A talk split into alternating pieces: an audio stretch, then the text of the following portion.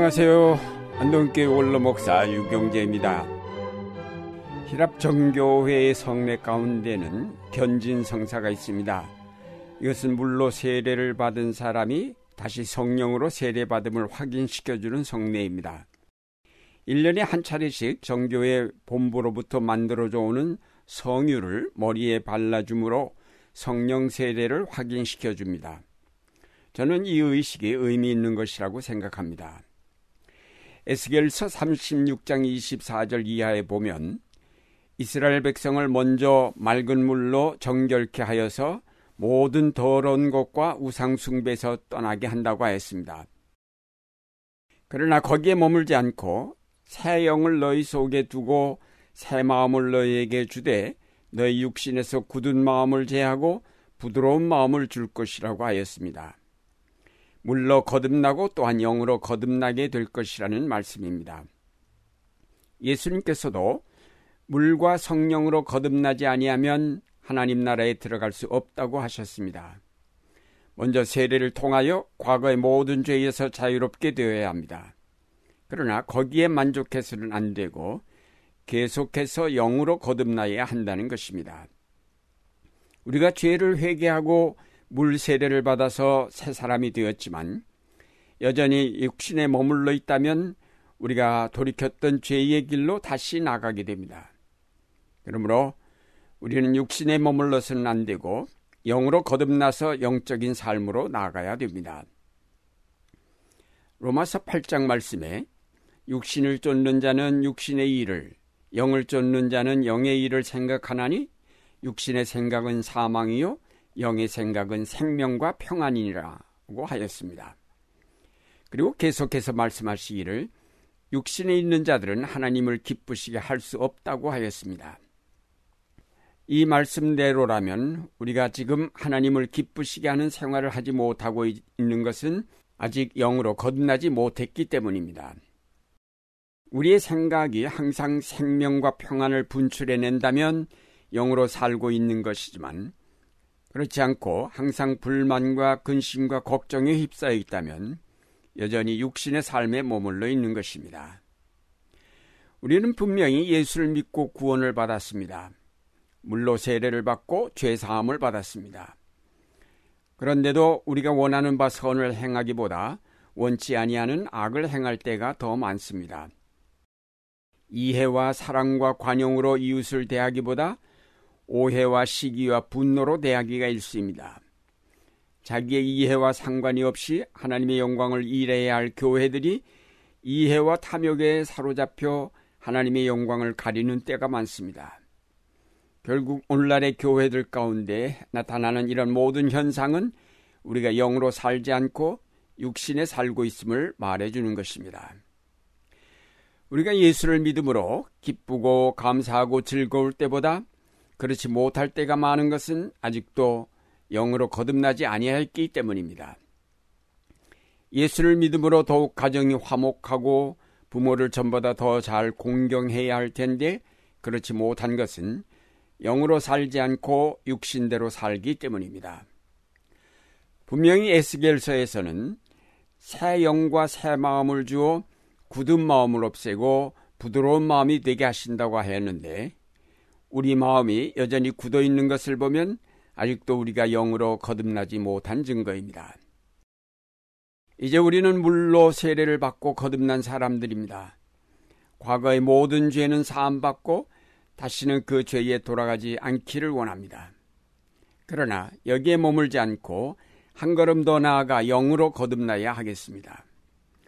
로마서 8장 14절 말씀에 육신대로 살면 반드시 죽을 것이로되 영으로서 몸의 행실을 죽이면 살리라고 하였습니다. 우리가 세례를 받고 그대로 육신에 머물러 있으면 우리는 다시 더러워지고 말 것입니다.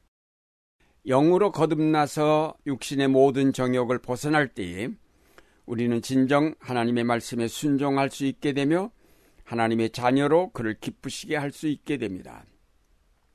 우리가 육신에 머물러 있는 한 뿌리 깊은 죄의 습성에서 벗어나기 어렵습니다. 영으로 다시 살게 될 때 우리는 그 죄로부터 참 자유를 맛보게 될 것입니다. 그러면 우리가 어떻게 영으로 거듭날 수 있을까요? 우리는 흔히 우리의 의지와 결단력으로 육신의 욕망을 제어하고자 합니다. 우리는 마음속으로 이렇게 굳게 다짐합니다. 내가 다시는 성내지 아니하며 교만하지 않을 것이며 근심 걱정에 사로잡히지 않고 다른 사람에게 친절을 하며 사랑으로 모든 이웃을 대하리라. 그러나 그렇게 단단히 결심을 했는데도 금방 화를 내고 친절 대신에 욕설로 대하며 이해하려 하기보다 상대방을 정죄하는 유혹에 빠지고 맙니다. 결국 우리의 의지로는 이런 육신의 욕망을 제어할 수가 없음을 알게 됩니다. 그래서 우리는 때로 실망을 합니다. 결국 우리가 예수를 믿어도 이렇게밖에는 살 수 없는 것인가 하고 낙심하게 됩니다. 그러나 그렇지 않습니다.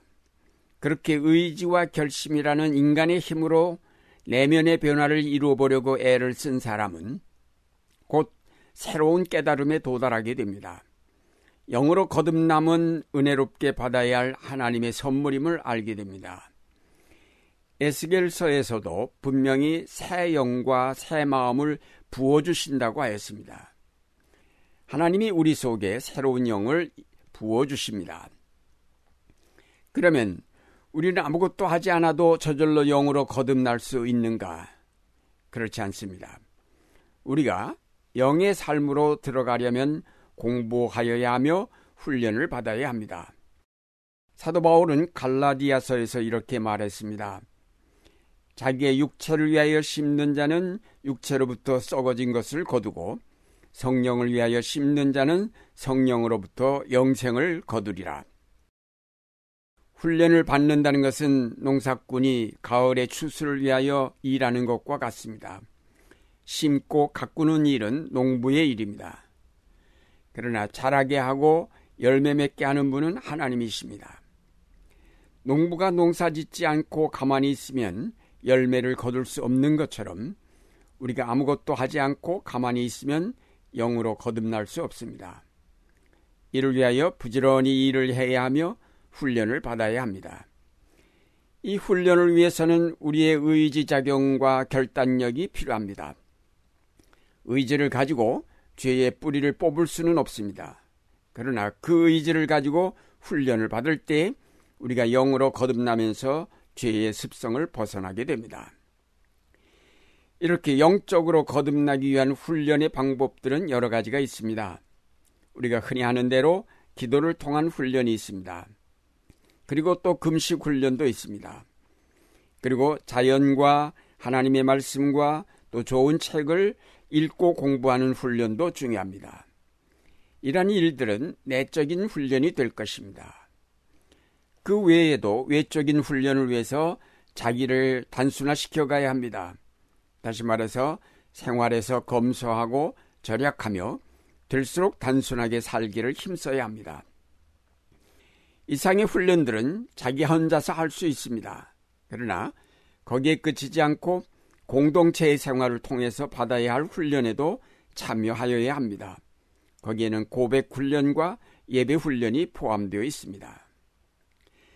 우리가 꾸준하게 이런 훈련들을 계속해 나아가노라면 우리는 영의 세계에 대하여 눈을 뜨게 됩니다. 그렇게 되면 억지로 선하게 보이려고 할 필요가 없습니다. 저절로 선한 행동이 나타날 것이기 때문입니다. 우리가 영으로 거듭나면 저절로 성령의 열매인 사랑과 희락과 화평과 오래 참음과 자비와 양선과 충성과 온유와 절제의 생활이 이루어질 것입니다. 사랑하는 여러분, 우리는 영으로 거듭나야 합니다. 그렇지 않으면 우리가 하나님을 기쁘시게 할 수가 없습니다. 오늘의 상태에 만족하지 말고 성령의 열매를 거두고자 부지런히 성령으로 심고 성령으로 가꾸는 여러분이 되시기를 바랍니다.